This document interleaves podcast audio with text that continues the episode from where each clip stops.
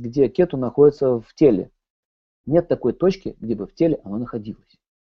Оно, э, ну, запомните одну вещь, что когда вдруг выпадают волосы, какие-то недиагностируемые болезни, какая-то скрытая инфекция, нарушение ДНК, что-то там в тихушечку разваливается, какой-то там, знаете, сбой какой-то операционный идет в организме, вот это работа кету.